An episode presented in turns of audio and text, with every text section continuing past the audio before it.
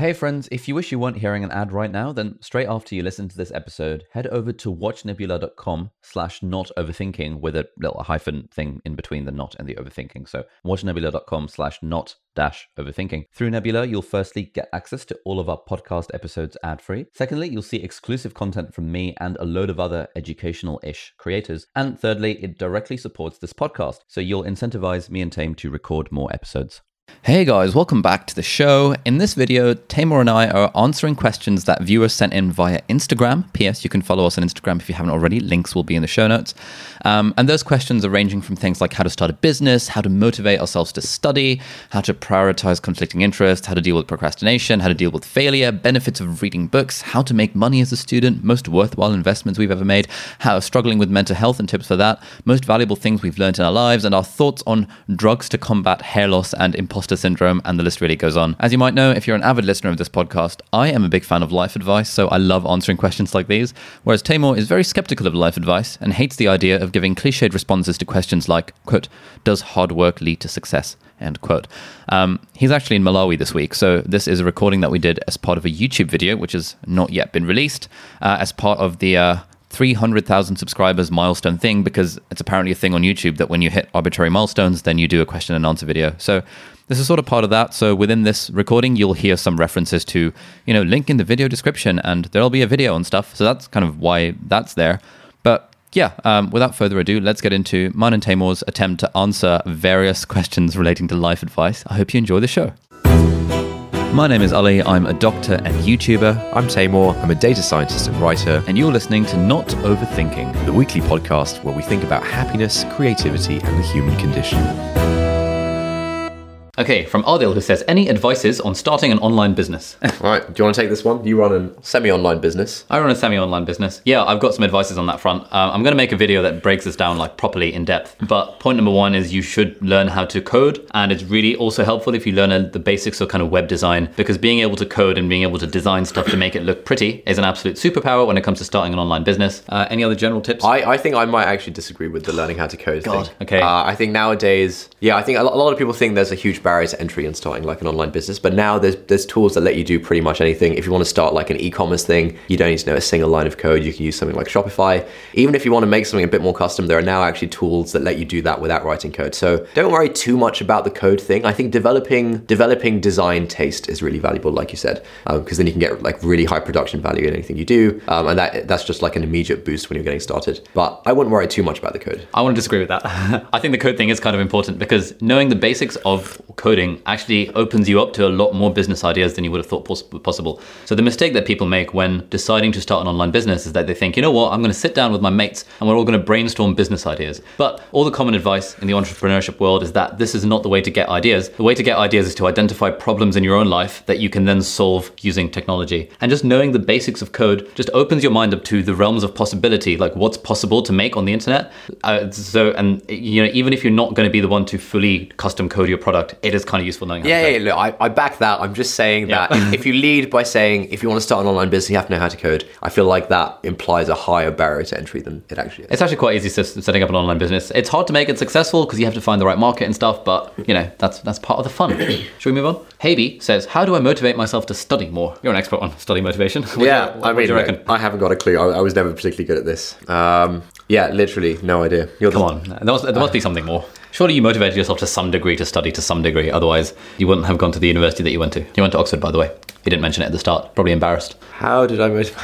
Look, I honestly don't know. I don't think I was particularly good at studying at university. Uh, I think one I think environment actually helps. So um, it took me about four years to realize I actually don't work best in my bedroom where I have lots of distractions. Uh, it took me about three years to realize that actually going to lectures is more productive for me than thinking I can stay at home in my room and read the lecture notes and do it in half the time. That never really works out. So yeah, just like really basic stuff like figure out, you know, what environments you work best in and actually do those. Yeah, and we actually have a full like 50 minute podcast episode episode. By the way, if you don't know, we have a podcast together. It's called Not Overthinking. You can find it at notoverthinking.com. And so far, at the time of this recording, we've released like 17 episodes. 18, 18 18 episodes. episodes. We've been doing this every week for the last 18 weeks. And one of our episodes that we'll link in the video description is all about motivation. And we discuss in depth kind of techniques to get motivated, but also how to think about motivation and how kind of not to think about motivation. So if you're interested in motivation, you should definitely check that one out. Cheeky plug there. Is that all right? Yeah, that was good. Cool, thank you. All right, next one. Wandering Zephyr says how to balance and prioritize reading books, listening to multiple podcasts, audio, etc. Ooh, I listen to an awful lot of podcasts. I think I kind of put my podcasts in two categories. There's there's podcasts I listen to sort of for fun and for entertainment. So there's one called uh, Conan O'Brien Needs a Friend. Conan's a, a really famous uh, American late night talk show host, very funny guy. Um, and those are always really funny. And so I listen to those kind of for fun. Um, but then I also listen to a lot of like businessy, techie kind of podcasts where I'm just trying to glean information. And so for those ones, I listen to it on like 2x speed, you know, skipping the pauses in between using the, the podcast app. Um, so I, I kind of have two different workflows. Um, I should probably do more note taking when listening to podcasts, but uh, Yeah, I actually do note taking when listening to podcasts. Uh, so if I'm listening to a podcast and driving in the car, I will tap my AirPods and be like, "Hey Siri, record a new voice note." And then as I'm driving, I'll record a voice note about the stuff that I listen to in that podcast. Or if it's like a really big point that I'm like, "Oh my god," I will literally stop the car on the side of the road, open up Evernote, and put some notes into that, or open up Notion, depending on which app I'm using that particular week uh, to, to, to try out. And equally for re- for reading books and stuff, um, for, when it comes to fiction, I don't read multiple books. I just have one that's ongoing, and then I switch to the next one. But at the moment, I'm reading about six different non-fiction books, and each night I just think before sleeping, and I got my Kindle in front of me. What do I most feel like reading right now? And then I just kind of read some of that. Yeah, I think uh, one thing that really helped me sort of read more, and we, we've talked about this in the podcast, we should check out, uh, is that I stopped thinking that I have to sort of read a book like cover to cover every single word. Um, and so what I'll often do is, especially if it's like a non-fiction kind of businessy book from which I'm trying to get information, I'll sort of skim it, give it like a first pass, skim it, and see if it's going to be any good. See which like sections I particularly care about, um, and then sort of read those and maybe make notes on them. I, I don't worry too much about like reading cover to cover anymore. Yeah, good point. And we will link that podcast episode as well. It's called something like "How Do We Get into the Habit of Reading Consistently?" Yeah. Where we talk about this for like 40 minutes because I read a lot, you don't read that much, and we're kind of sharing some thoughts about Yeah. the topic. Right. How do you effectively deal with procrastination? Says Akash. Any ideas? As a chronic procrastinator. Um, there's a, there's a nice movement in certain Twitter spheres at the moment, which is sort of in favor of things like procrastination. But the point is to like guide your procrastination in the right ways. So actually, a lot of the things that I'm quite glad I did over the past few years have kind of started out as I had I had something important I was supposed to be doing, and I was procrastinating from that, and I ended up doing this other thing, which was actually valuable in the end. So I think if you have this sort of uh, this stack of responsibilities, you know, you should be doing number one. You know, you have to do number two at some point. As long as long as the whole stack is roughly valuable, it, it actually doesn't matter too much if you're procrastinating because you're still doing something valuable. And I think there is something to be said for doing the things you feel like doing. Like if you're if you're sort of really forcing yourself to do something, then I feel like you're not going to do it to as good a degree as if you were like really into it at the time. And so sometimes if you feel like procrastinating, think about something useful, something valuable you could be procrastinating with, and the fact that you actually feel like doing that at that point in time might actually be really good for you. Yeah, that's a really good point. Uh, this is sort of the idea of productive procrastination, which which is what I like to refer to it as. That you know, if I can't be bothered to do some work, instead then, I will play something on the piano or play something on guitar or browse some web design inspiration and stuff. And therefore, you know, while I'm procrastinating, I'm still doing things that add value to my life. So Yeah. yeah. Okay, uh, Ahlam says, Hey guys, I just finished university a few months ago, but I now want to study data science. Any tips? Right, right. well, That was good. thank you. Taimur was a data scientist. Do you want to, do you want to answer, Uh, yeah, one? so my first job out of university was as a data scientist. Um, I think if Firstly, what is a data scientist? Like, what, what do they do? It means a lot of different things nowadays. Essentially, the ti- uh, the reason this title exists is, I think, because lots of companies now have lots of data. Uh, especially if they're a tech company, you'll have data coming in from you know the finance department of you know, money coming in and out of the company. You'll have data coming in about your products and, and so on. Um, and there are helpful things that you can do if you analyze data. Uh, and so, for example, at the company I used to work, we were in the property space, and we were trying to use data to figure out a way to automatically figure out the value of a house.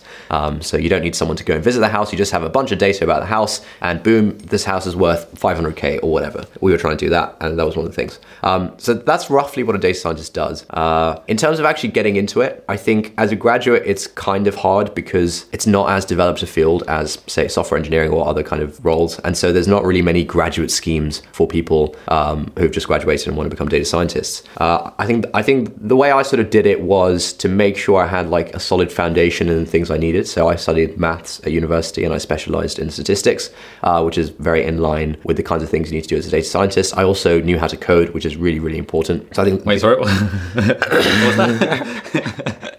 what was that? That's right. Continue. um, yeah, so I think fa- foundationally, learn Python. That's uh, that's sort of the the lingua franca of uh, of data science. My God. How about that? um, yeah, learn Python, learn statistics, sort of like a fa- foundational kind of statistics, so you understand, you know, pitfalls uh, when when working with data. Uh, to be honest, I got a bit lucky in that I reached out to a startup in London that seemed really cool, um, and their sort of their needs aligned with mine. So try and find a company where you think you're actually interested in working there. Um, and typically, if it's like a smaller startup, they're probably more willing to take a bet on a recent grad than if it's like an established company with very established like hiring protocols and things like that. Um, that's that's what I'd recommend. So you've told this person that you'd recommend learning Python and learning stats. Yes. I suppose that that kind of begs the question for most people: how, how do I go about learning Python, or how do I go about learning stats? Do you have any thoughts on the how to how to learn stuff front? How to learn stuff front. I think I think the the Python one is more straightforward because you can kind of do. I look, there's I haven't actually done any of this stuff myself, so take this with a pinch of salt. There there are sites like Kaggle where you can do data science challenges, and so what a lot of people do uh, just to kind of get up to speed and practice their skills is to like do these challenges on Kaggle, and then when you apply to jobs and things, you can you can say, oh, you know, I've done these like Kaggle challenges, I know these kinds of techniques and stuff. Um, so I think that's a bit more tractable in terms of learning stats. I feel like in my case, I just studied the stuff for four years, and at some point things started to click, um, and that was kind of independent of what I was studying at the time. So like in fourth year when we were doing some like super theoretical, you know, Bayesian inference stuff,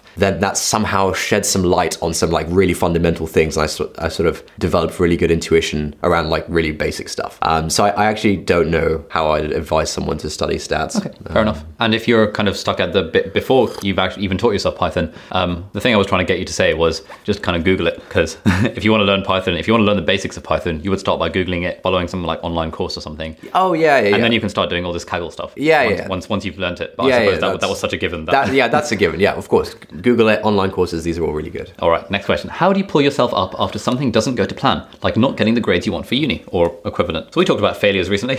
We talked about failures recently. So we linked link the podcast episode where we talked about this for like an hour as well. Um, any thoughts about how to how to pull yourself up when things don't go according to plan? I don't think this is anything anyone can advise anyone on. I think this is this is I think this is an internal battle that we all face. I mean, two random dudes on YouTube can say, "Do this when something didn't go according to plan," and feel this way when something didn't go according to plan. But that, that's not actually how it works. I no, you're gonna say no. There are. I read all these books, right? I read about stoicism, and uh, there are actionable things you can do. Maybe there are, but I feel like it's mostly an internal battle, and like no one can really give you the answer to this. Okay, fair point. But uh, I agree that it's an internal battle, but I think it's an internal battle of diversifying your identity. So the problem when, so like the reason we feel down about certain things that don't go our way is because A, our hopes and expectations are tied up in that thing, but B, our identity is in some way tied up in that thing. Like if I tried really, really, really, really hard to get into a particular university and set my whole identity based on the fact that I was going to become a medical student at Oxford and then I didn't end up getting in, I would feel absolutely crushed. And there's not much anyone can do about that because all of the previous time that's kind of led up to this moment uh, has has set me up for this disappointment. So what most people suggest is that you diversify your identity. Like in an ideal world, our identity would and our sense of self-esteem would wouldn't come from anything external at all. It would purely be internally generated. I have value as a human being. I know I'm going to be fine. But um, that's kind of like the ideal. But in, in real life, we all have our identity tied up in various different things. And I find that for me to to kind of hang my identity off various different things rather than just on being the guy with good grades or what I used to be in school. That's been really helpful for me. Which means if any one thing doesn't go my way, it means that I've got these other things that I can kind of make myself feel good about. If that makes sense. Yeah, I, I actually back that. That's pretty. Yeah, that's, that's pretty- pretty, good actionable advice. Good, isn't it? but anyway, HR the 18th, 17th, X, XV, 17th. XVI seventeen. 17th. How has reading books over many years helped help you in any aspect of life? I haven't I haven't read that many books, but I am constantly reading stuff online, and I think over in the long run, you actually do become very clued up on the things that you are reading about. So, for example, I read a lot about tech and business and stuff, um, and I can't point to a single thing that I've read and said, "Oh, that particular thing was really useful." But just accumulating a wide range of kind of knowledge from reading stuff is just yeah. So it's interesting you say that. So um, one of the kind of new trends in reading books these days is where you start to think of books as if they're blog posts. So there's no kind of um, prestige associated with reading a book. There's no prestige associated internally with kind of reading it sort of cover to cover, as you said. But instead, you're quite happy to kind of skim it, get the lessons you want, and then highlight some bits and then leave it. Um, so I find that helpful. And and secondly, I've got a video called Three Books That Changed My Life. so in that bit, I mentioned Four Hour Work Week by Tim Ferriss, uh, Anything You Want by Derek Sivers, and Show Your Work by Austin Kleon. So I think those are good starting points if you're looking for specific book recommendations. I'll chuck in one recommendation on top of that, Oh, yeah? which is The Courage to Be Disliked. Oh, um, good book. I didn't think I'd get anything. It's quite a clickbaity title. If you just forget about that, then it's really good. Um, I was surprised at how much of an impact just like a couple of the ideas in this one book had on me. Do you have some advice for earning money during school slash university period? I think that using your summers productively, and uh, the summers are always a good way to earn money, uh, depending on what you want to go into. Lots of people do internships where they make money um, or get you know summer jobs. Obviously, we're into the whole like online business thing, so I'd highly recommend trying to set up some kind of online business that gets you some kind of passive income.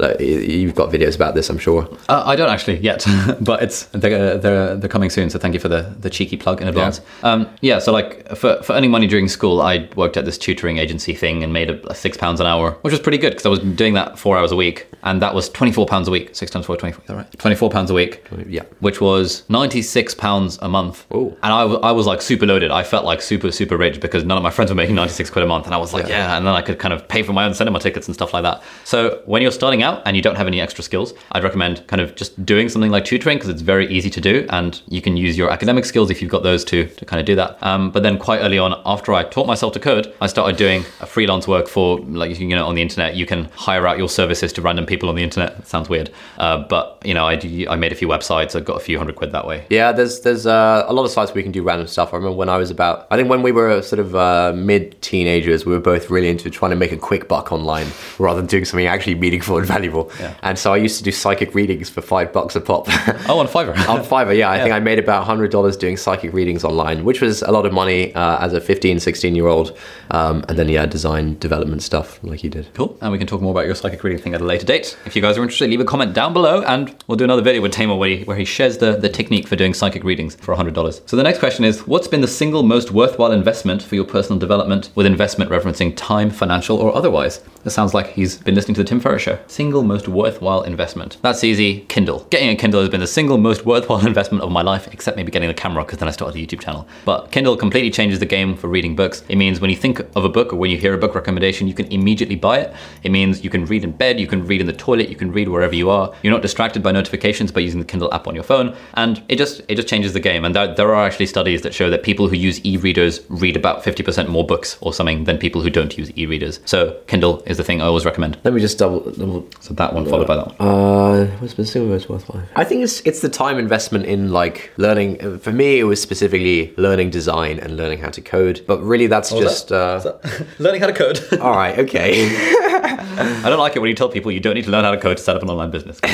you you ki- you kind of do. It really helps. Anyway, continue. All right. So I think what I'm trying to get at is that exploring your own interests and taking the time to actually learn new things that you're interested in has been very valuable for me. I didn't know that tech was a career that existed. I didn't know I would end up like trying to do this as a job or anything like that. I was sort of exploring my own interests in design and uh, you know making websites and things, um, and that happened to lead somewhere quite good. So I'm really glad I kind of actually did that when I was in school. Um, so I, yeah, I think it's uh, really valuable to kind of cultivate your own interests in things and explore stuff on your own. Uh, I think most of the valuable stuff I've learned has not come from school or university. It's come from like random stuff that I'm just doing on the side for fun. Um, I think that's really valuable. Uh, right. Have you ever struggled with your mental health? If so, how did you cope? Thanks. Love your vids. Ooh, This one for you. I haven't. Uh, yeah, there've definitely been periods of my time, uh, periods of my life where I have struggled. I remember in third year of university, there was one particularly dark week, um, and I don't think anything in particular happened during that week that uh, sort of affected me badly. But I, I think I was just really depressed for about a week. I don't think I left my room.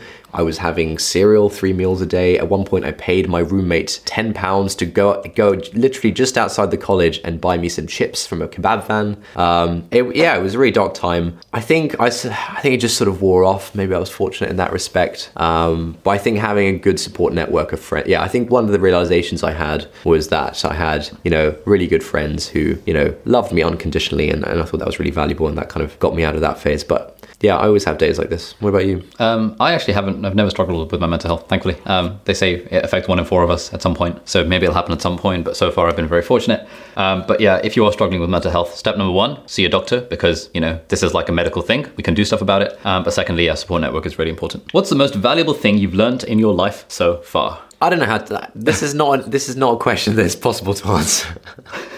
This is a sort of a question from someone kind of wanting a quick fix. I mean, I mean, I don't know. I think it's, I think it's good. It's good to ask these sorts of questions because occasionally you get snippets of life advice that you wouldn't otherwise kind of arrive at. One thing that I've uh, been appreciating a lot is that everyone is making it up as they go along, and no one has all the answers. This is something that you preach a lot as well. Look, the thing is, you could you can say this, and this is undoubtedly stuff that you would have heard, you know, 15 years ago, and you wouldn't have been able to appreciate it at the time. Like these are things that, sure, you can hear them, and and these are all cliches, right? Like you're told all of these cliches from a really young age, and at, at various points in your life, you kind some of them actually click, and you kind of actually understand what they mean. And that's not because anyone has told you that thing. You know, you you won't hear this on a YouTube video and immediately get what Ali's trying to say here. Like, I don't think there's any value in trying to say these things. I think there is value in trying to say these things because the objective is not to say something on camera and then 30 seconds later someone's life has changed. Right. The objective is to be, again, yet one of those people that are hammering these cliches home because, and there's another good phrase, the secrets of life are hidden behind the word, the, uh, are hidden behind the word cliche. Like things are cliche for a reason. And eventually, when you get old and you start giving people life advice, you're going to start reciting these cliches to them and you're going to be like, oh, but there's, there's so much context tied up in this cliche and there's so much background knowledge that you just can't get across by saying the phrase. But having said that, I think saying the phrase is still helpful. For example, money doesn't buy happiness. Sure, for some people, it's going to click fairly early on and they're going to realize that, oh crap, I've been chasing money and it's actually not been helpful. For a lot of people, they're going to think, yeah, easy for you to say, you're really rich. And they're going to try and chase money and eventually they realize for themselves that it doesn't buy happiness. You know, but there are still some people that the the the cliche is still is still helpful to. Yeah, all right.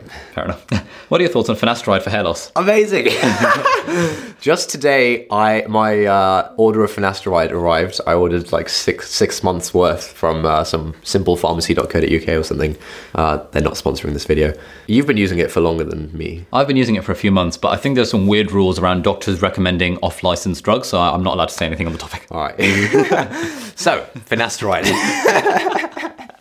Uh, no, I mean, I've, I, it seems like it's the only thing. It's the only like hair loss thing that's backed by research. Uh, apparently, it works for like seventy percent of men. Who told you that? I think I did. Uh, yeah, but you're not allowed to say that. Uh, yeah. So I, I heard from you know credible sources, friend of a friend. friend of a friend. Uh, it's like the only, the only sort of legit hair loss thing. The side effects don't seem too bad. Um, don't take my word for it. Don't take his word for it. You should probably look into this and talk to a doctor. yes. Does hard work always lead to success? How do you feel about that sort of question, Taimur? Again, what? There's there's no valuable answer to be given here. I don't. Th- yeah. I think the answer is well, it depends how we define success. It depends how we define hard work. and I think if you're doing what you like and the work is fun, then you're inherently successful. Boom. What do you think of that cliche? Let's move on. if you had a spare thousand pounds floating around, what would you do with it together? Um, and let's add the caveat that you're not allowed to just invest it in Bitcoin or stick it in the S and P 500. Thousand pounds. Wait, together. We have to do this together. I guess so. Hmm. I know what I would do. I would take us on a cruise for like two weeks. And I've been reading these things about cruise ships and how it's like the best place to get work done because everything is sorted out for you. Your bed is made, you, your food is free, etc., etc. If you find a good deal, it costs maybe fifty pounds a day to actually live on a cruise ship um, for like a two week period, and you can use that time to just bash out a ton of work. So you can do your coding. I could try and write a book. You know, you can do whatever you want on a cruise ship, and I think Yeah. that would be a very valuable use of a thousand pounds. Yeah, it also sounds like a novel sort of cultural experience. Like cruises are kind of weird, right? Like, who had this idea? Let's get a massive ship, get people to pay money to sit on this ship on holiday. It's crazy. Um, it would just be cool to experience that. Cool. Uh, did either of you ever deal with imposter syndrome? And if so, how did you deal with it? I think I had this for a while in like tech stuff, um, but after, uh, yeah, just hearing enough about. Oh god, this is going to make you seem right about something. Yes. hearing hearing enough people talk about imposter syndrome and say that you know everyone's making it up, it eventually sunk in. Checkmate. Um, damn it. Yeah, Yeah, so I had imposter syndrome big time when I was in my fifth year of university, and I was co-directing the hos- the, the, the, the clinical school pantomime. And the other co-director, his name was Will. He was like amazing. He was like had tons of theatre experience, was a really good actor, incredible singer. Like had been doing this for for years and years. And I had zero acting or zero theatre experience at all. So he like knew what he was doing, and I had absolutely no idea. And I was every time we'd have a rehearsal, I was kind of thinking, oh, I bet everyone's thinking that oh, that's that's a really crap director. But then very quickly I realized, hang on, no one is thinking about me. Everyone's just worried about themselves. People don't give a toss about what I'm feeling or how I'm coming across. You know, as long as I'm being friendly and happy and doing a reasonably okay job, people are going to be so tied up in their own in their own selves that no one's thinking about me at all. And I think that well, uh, once I had that realization, which again came from hearing phrases like, you know, you'll stop caring so much what others think of you when you realize how seldom seldom they do, and cliches like that. You know, just internalizing that made me realize no one cares. It's all good. And then the imposter syndrome vanished. Favorite piece of tech released in 2019? I don't think I've bought any new tech in 2019. You bought that monitor. Ah, I got yes the new uh, Apple 4K, It's not Apple. It's LG. new LG 4K Come uh, monitor. It's very nice. I don't. They haven't made any particularly groundbreaking moves with it. Um, Apple have been doing LG kind of uh, Retina display monitors for a while. There's a bunch of other like uh, you know Retina equivalent monitors from like Dell and NEC and stuff that are really good. It's a nice monitor. It looks all right. Well, was the iPad Pro released in 2019 or was that 2018? No, that was 2018, 2018. the new one. Um, oh, amazing piece of tech. I'm going to mention this in my next monthly favorites video, but there's this like uh, massager thing that you like put on your back and you plug it into the wall and then it kind of gives you one of those shiatsu massages. So that's been, yeah, my, my back actually really hurts right now. Yeah, this, it's- this is a, it's actually a really awkward sitting It's, it's, position. it's really comfortable sitting on the sofa, trying to sit up straight and also sort of leaning forward. You get kind of that lower back pain. yeah, Ali said we have to lean forwards. You have to lean forward. the camera. Yeah, that's be- why we're sitting like this. To be more engaging. Otherwise, we'd kind of be lounging like this and which would be a lot more comfortable. it would be more comfortable, but then the microphone's not going to pick it. Anyway. All right. Yeah, so I'll, we'll, we'll put affiliate links in the description below for all those things. Uh, what books have influenced you the most? Kind of answered that. You like Courage to be Disliked. I like those three that I mentioned. We got a video on it, and that brings us to the end. All right. Of this kind of life advice segment of the Q and A. Thank you very much for watching. Um, we'll put a link over there to some other like uh, life advicey sort of videos if you're into that sort of thing. Also, you should check out our podcast at notoverthinking.com. It's available on iTunes, Spotify, Stitcher, Castro, Overcast, and all the other podcasts. Wherever you get your podcasts. Yes, exactly. And leave a, a review on the iTunes store if you're um, if you want to share the podcast or something like that. Thank you for watching. See you later.